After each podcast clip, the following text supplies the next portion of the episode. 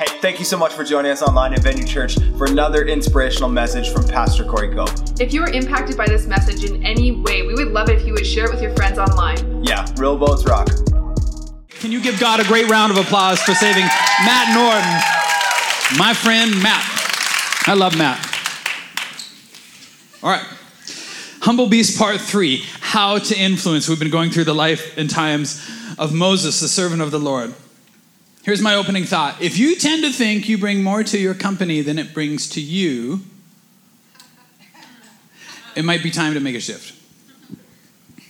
You know what's coming next? If you think that you bring more to your family than your family brings to you, it might be time to make a shift. If you think that you bring more to your marriage than it brings to you, it might be time to make a shift. If you think you bring more to your youth group than it brings to you, you might need you definitely need to make a shift. If you think you bring more to your church than God through the church brings to you, it's time to make a shift. You don't understand how influence works. You may have missed the entire point of it. My, uh, my third girl, uh, Katie, now since uh, we have some changes coming up uh, in the fall, actually in two weeks. So we have one more evening service, and then we're doing morning services at 10:30. Get out of bed and get to church. It's going to be awesome. Thank you, and thank you for everybody having to adjust your schedule to do that. We love you. We love you for doing that. Um, with part of the changes coming, now what's happening is we've shifted the age in the auditorium just by one year. So, so my daughter Katie, who's 11, can be in the auditorium now and she's been on me for you know two years. Like dad I want to you know i love i love venue kids. Like don't get me wrong i love venue kids. And she's one of like the kids leaders but she's like dad i want to be in the auditorium. And so so last week uh, i saw her she was checking out the production booth because if she's 11 she can be on a, a team. And so she was checking out the production booth and i could tell because all i could see was a top inch of her head and i'm like we're gonna have to get her a, a stool.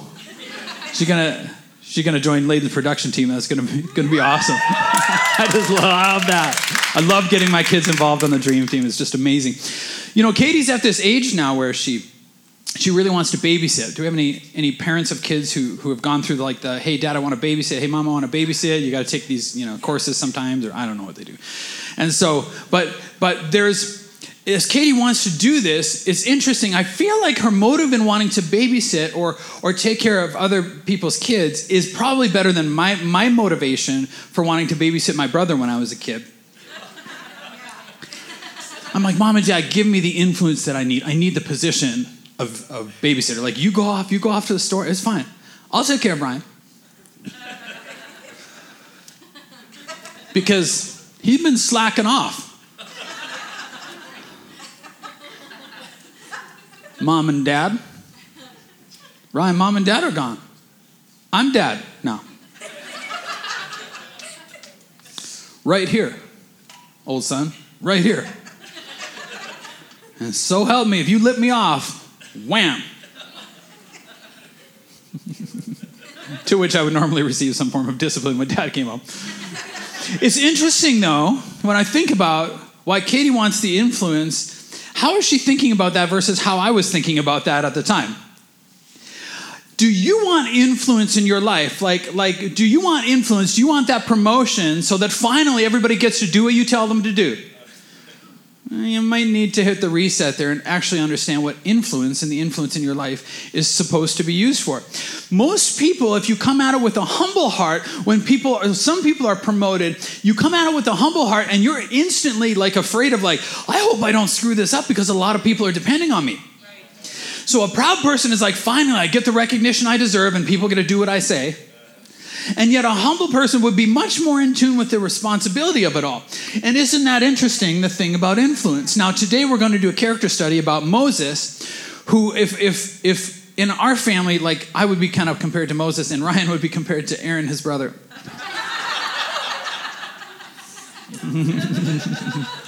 we're going to be going through Aaron and the whole golden calf uh, incident that happened in Israel and what do you do when the boss leaves town for a few days? Um, but not now. I'm not going to preach that yet. Why do you want influence? Look, if you go to Freedom Session uh, in, in two weeks' time when we do our big kickoff, Pastor Ken Dick from, from Village Church in Surrey Massive church.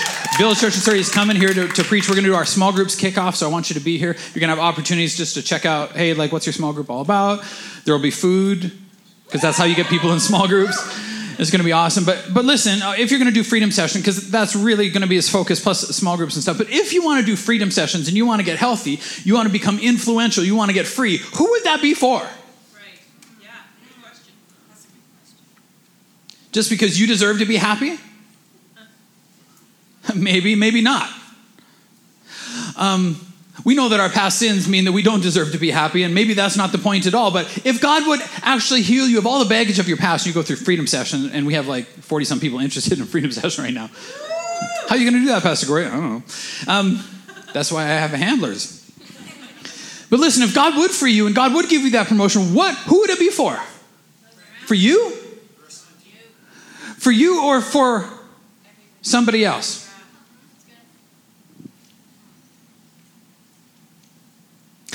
Now, you might be thinking to yourself, Pastor, like, I don't even influence anybody. But look, even, even a child who can babysit another child has influence. And somebody somewhere is looking to you at the crucial moment in their life to point them in the right direction. You do, like, you wear off on people.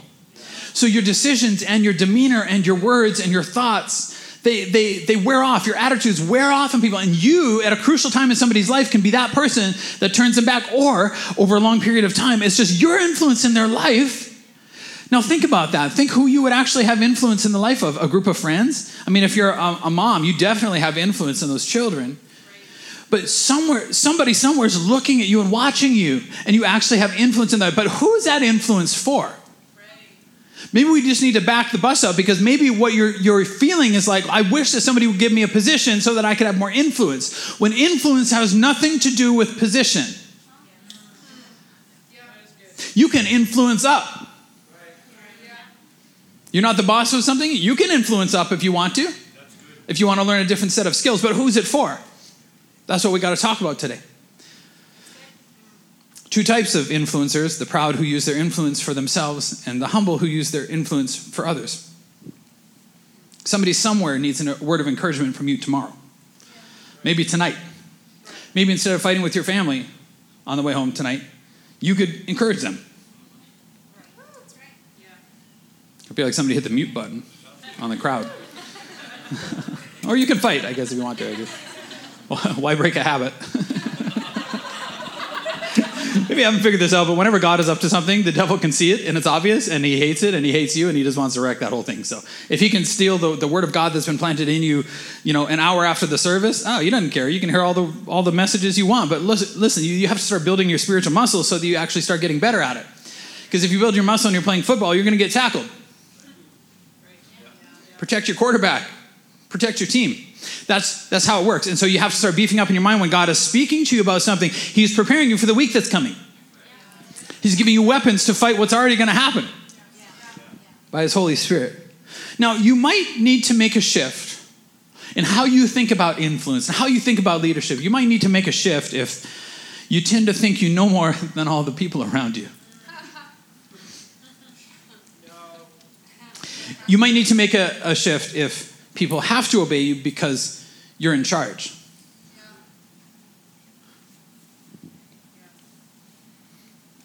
You might need to make a shift if you tend to stay away from threats or threatening people, i.e., talented people who are doing well. You might need to make a shift if you're afraid of the people under you and afraid of the people over you. Remember now, our working definition of humility in this series is simply knowing your place in it all. If you took that struggle out of your life and you don't have to fight to know your place in it all, in your family and in your friendship group and at work, if you took that struggle out of your life, I'll bet you that you'd be dealing with about 10% of the actual issues that you're dealing with right now. You might need to make a shift if you tend to take things too personally. You took drama class in high school and you're still taking it? That's good. Mm. Why is everything such a big deal with that person? Oh, they're, they're in um, drama class still. They're waiting for the cameras to catch them. Freaking out about everything. You might need to make a shift if you tend to hide mistakes. That's one of the reasons why our motto is Real Boats Rock It comes from a, a book that's that I, I love that that says, um, "Show me a completely smooth operation, and I'll show you someone who's covering mistakes." Look, when you cover mistakes, there's nothing that God can do in your life, and there's really nothing that can be done for you in your life. Be honest. Let's be honest, get things out in the open. But the whole idea is like if you tend to cover your mistakes, you might need to shift how you think about your influence that you have, or how much you actually have, no matter your position. Look, you might need to make a shift if you took your current position for what it could do for you. You might need to make a shift if you rarely ask how others are doing, but my goodness, they better ask how your day is going.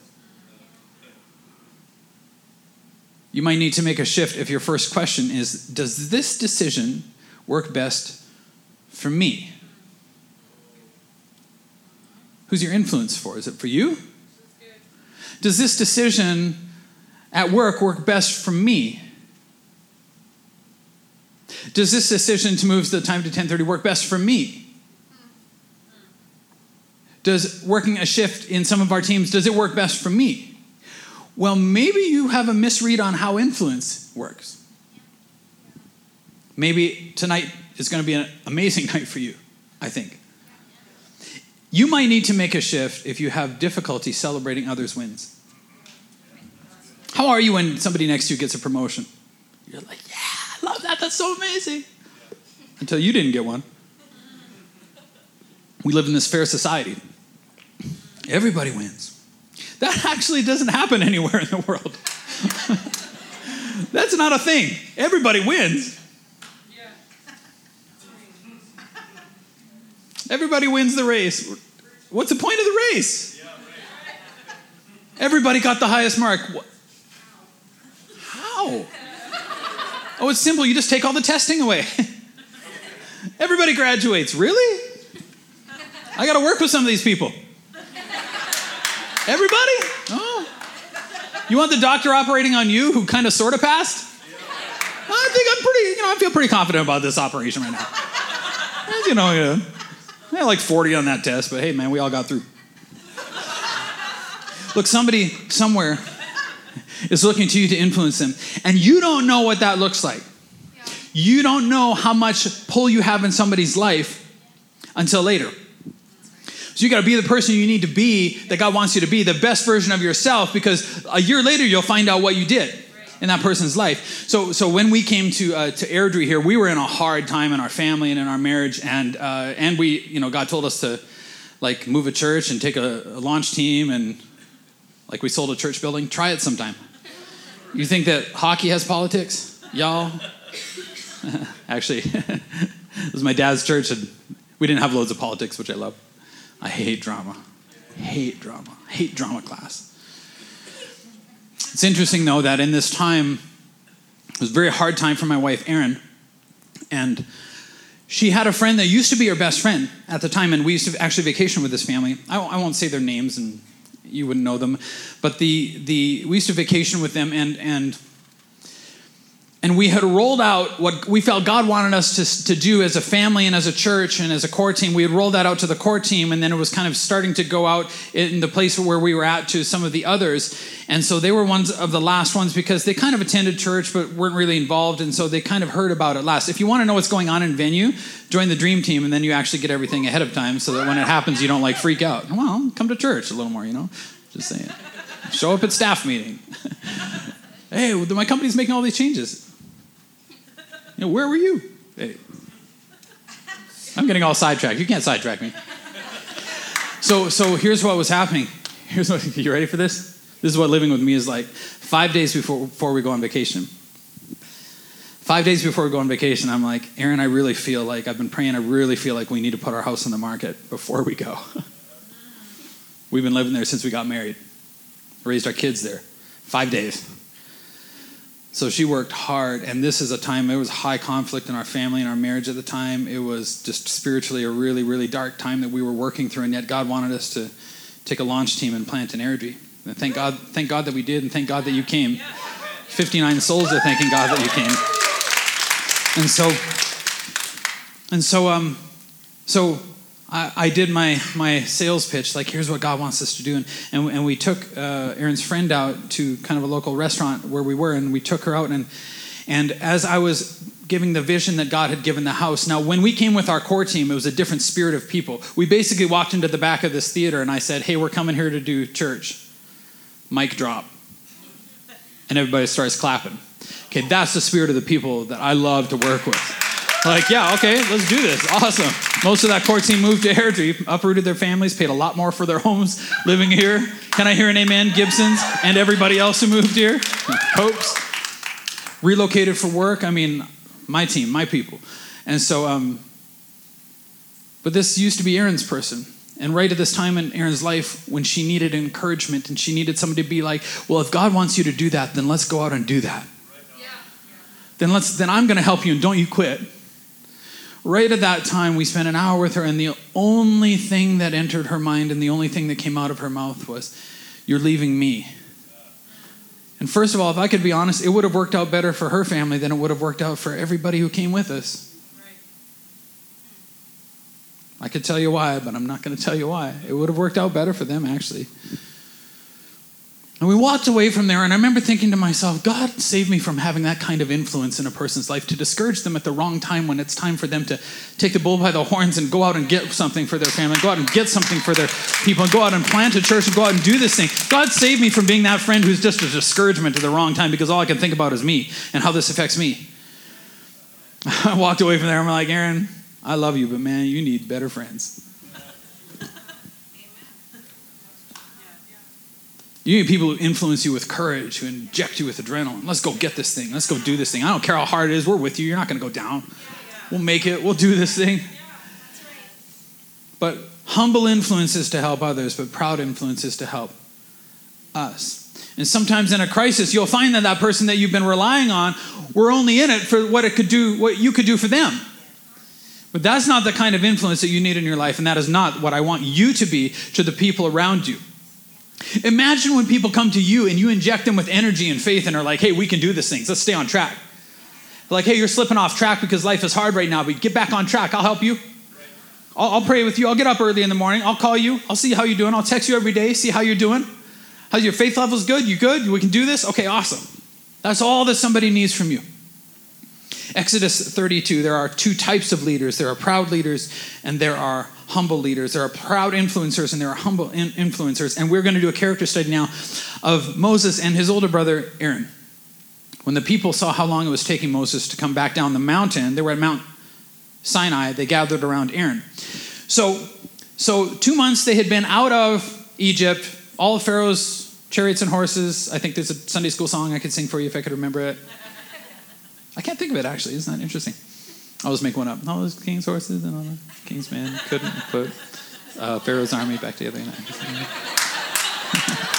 feel like Nacho Libre singing that song, like, I'm at the party. Ramses number one. He sets the people. This is getting better and better.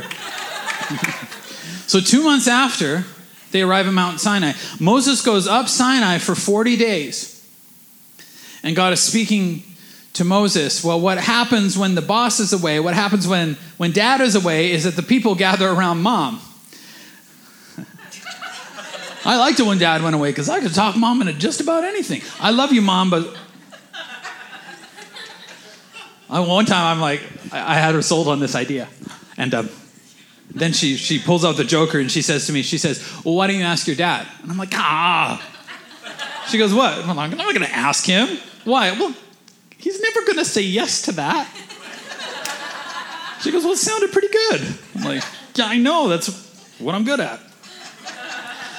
Not dad, man. Didn't get that far. So the people gather around Aaron.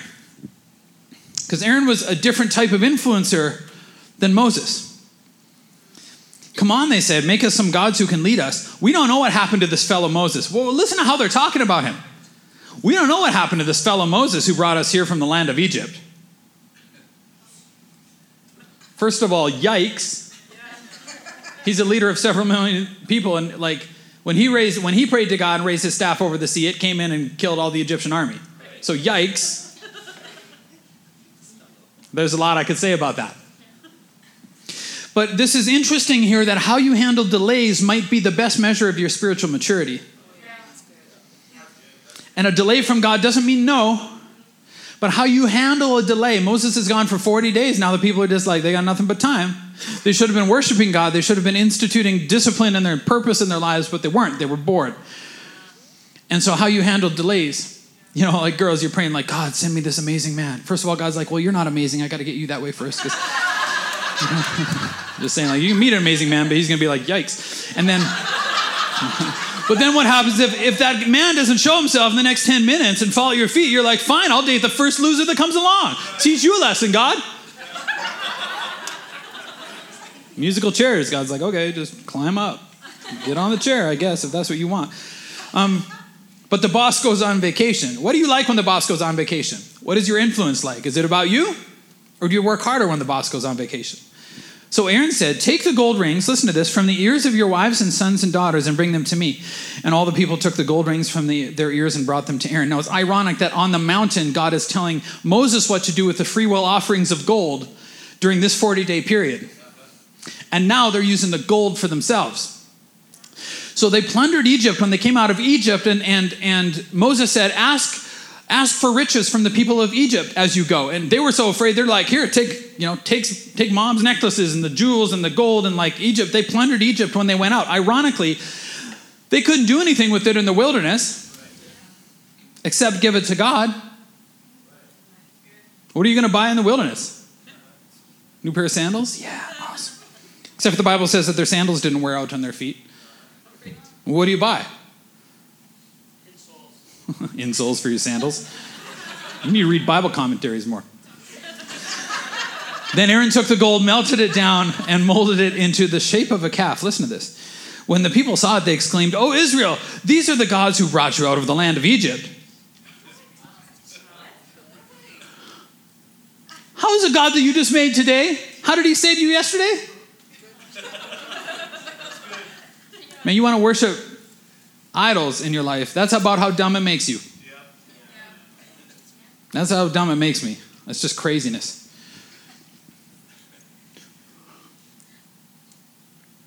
You know, any influencer can make something shiny that the people will like.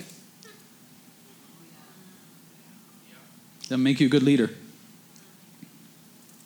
God was speaking to Moses on the mountain right now, Exodus 20, a few chapters before. You must not make for yourself an idol of any kind or, in, or an image of anything in the heavens or on the earth or in the sea. You must not bow to, down to them and worship them. This is what God is speaking to Moses while Aaron is supposed to be upholding the authority of Moses, and he makes a calf. And it says this Aaron saw how excited the people were. Aaron saw how, listen to what drives Aaron's leadership. He saw how excited that they all liked him. They think this is a great idea. Moms, if all of your kids think that going to bed at a decent time, do they think that's a great idea? But it's still a great idea. Starting to feel me? They all feel like eating cake at 11 o'clock at night would be a great idea. That doesn't make you a good mom. So he built an altar in front of the calf. Then he announced, Tomorrow will be a festival to the Lord. What? What's going on here? To the Lord? We just made this. Well, see, this is how it, it was. It, he wasn't really saying, like, hey, let's replace Yahweh with this calf. He's not saying that. He's saying, Let, let's, okay, let's worship Yahweh, but let's worship him, you know, with. You ever get an addendum on a set of blueprints? It's like, hey, oh, but don't forget, but let's just add this to that. And that's where we get in trouble in Canada is we're not really replacing God, we're just adding a whole bunch of stuff to God, which is actually replacing God. We just add a little bit too. We just add, you know, like, okay, God said this, but then I'm just going to add a few of my thoughts to it. And God's like, I don't care about what your thoughts are. I know everything that you've ever thought. You've, there's been millions and millions of people before you, and you're not super complicated. if you do what I would say, your life would work out, but it's not working out, obviously, because I know your thoughts. You need to know my thoughts. And don't mix it. Don't mix it up. this is like that's that's the, how uh, sin originated. Maybe you don't know this, but sin originated in the world when when Satan asked Eve in the garden, "Okay, what did God say again?" Careful. What did God say? And, and Eve says uh, part of what God said, because God said, "Don't eat of the fruit of the tree, or you will surely die." She says that, but then she adds to this thing, "Nor shall you touch it." Well, God had never said, "Don't touch it." So she had now just added her words to God's word, and now they were the same in her head don't eat it and don't touch it. Well, if you want to make a boundary of not touching it because you shouldn't eat it, do that. but put it in brackets. That's not what God said. Don't put words in God's mouth or in your boss's mouth, or you'll be look, looking for a new boss. The people got up early the next morning to sacrifice burnt offerings and peace offerings. Okay, it started good. You probably couldn't get them out of bed on any other day, but today's a different day because after this they celebrated with feasting and drinking and they indulged in pagan revelry. Uh, that means they had a that there's they had a lot of fun. Um, now we got 11 year olds in here. They did things at parties that people do at parties, and they did it all. That's what this is telling you. That you talk to your parents.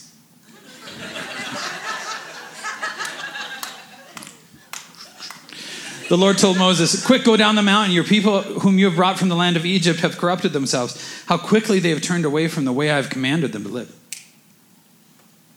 Then he tells them, They have melted down gold and made a calf, and they have bowed down and sacrificed to it. They're saying, These are your gods, O Israel, who brought you out of the land of Egypt. Then the Lord said, I have seen how stubborn and rebellious these people are. He's saying um, what he says of them could be said of us. I think Canadians, we're stubborn. We're, we're just nice, but we're stubborn. What he's saying here, like this could be translated, they're just constantly pulling on the leash. They're, they're pulling the owner around on the walk. Uh, that's not, you know, the owner's supposed to be the alpha. You're supposed to go where the owner wants, not where the dog wants to go. I, I um, as I was walking uh, earlier today and praying and kind of working on this sermon, I, I, I walked past several times. Um, a, a, lady had one of those, one of those dogs with the liquid eyes and the short legs, like a like a basset hound or something. I don't know. It was about that long. Dog. You can tell I'm a super dog lover, right? Like you know, it was a dog. Anyways, and so this dog, what, what I saw was as I was walking towards her, the dog just turns sideways about 30 yards away and stops. And I get up there and she goes, Yeah, he won't let me go anywhere. And he's super, or she's super stubborn. She won't let me go anywhere until you pet her. Trouble is, I passed her like three times and she got to stop. Well, this dog just like, low center of gravity. It's like a kid doing Spider Man in the doorway when you're trying to get them, like, go, let's get to school. that's what God is saying about Israel, and that's what could be said of you. I think that could be said of me sometimes. We're just like, ah, no, God, don't make me go out there. I don't want to go to work. Then Moses turned and went down the mountain. He held in his hands the two stone tablets inscribed with the terms of the covenant. They were inscribed on both sides, front and back. These tablets were God's work, the words on them were written by God Himself. When Joshua heard the boisterous sound, noise of the people, he had gone up with Moses, uh, shouting below. He exclaimed to Moses, It sounds like war in the camp. But Moses is like, No, they're having a party. When they came near the camp, Moses saw the calf and the dancing, and he burned with anger. Catch that. A humble leader can burn with anger. Now we know that Moses had an anger problem and murdered a guy. This is year, decades and decades before. He had murdered a guy.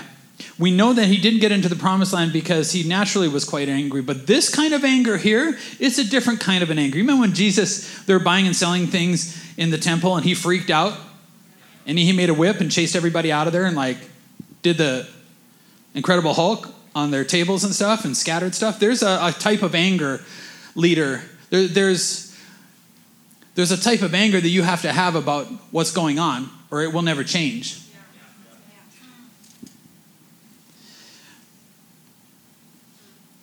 he threw the stone tablets to the ground, smashed them at the foot of the mountain. He took the calf they had made and burned it. Then he ground it into powder, threw it into the water, and forced the people to drink it.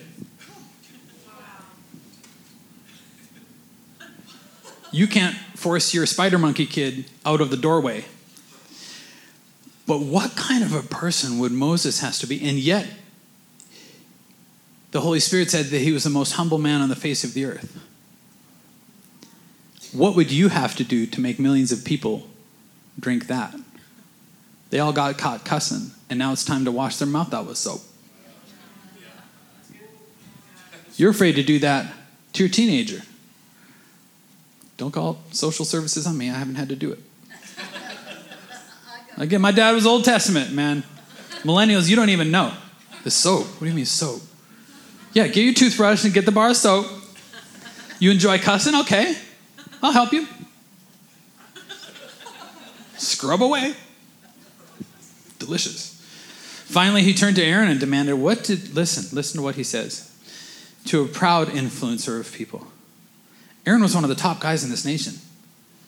He turns to Aaron and demanded, Have you ever thought about this, about your particular position of influence? He says, What did these people do to you to make you bring such terrible sin upon them? What did they, why do you hate them so much? That you let them do this thing. Parents, are your teenagers going off the rails? Why do you hate them so much that you will not stand up to them for their own good? You care more what they think about you than what God thinks about them. You care more what they think about you than what they think about God. Come on. What did they do to you that you did this to them? You had a job to do. But Aaron's reply is very interesting. Don't get so upset, my Lord. You yourself know how evil these people are.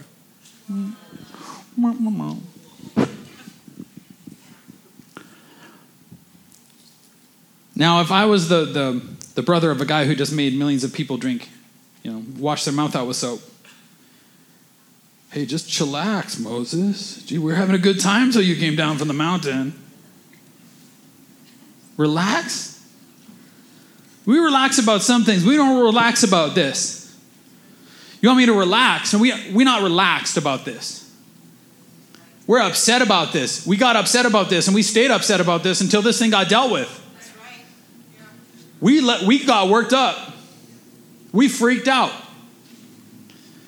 They said to me, Aaron says, Make us gods who will lead us. We don't know what's happening to this fellow Moses. He's very accurate about what they said of Moses, who brought us here from the land of Egypt. So I told them, Whoever has gold jewelry, take it off. When they brought it to me, I simply threw it in the fire, and out came this calf.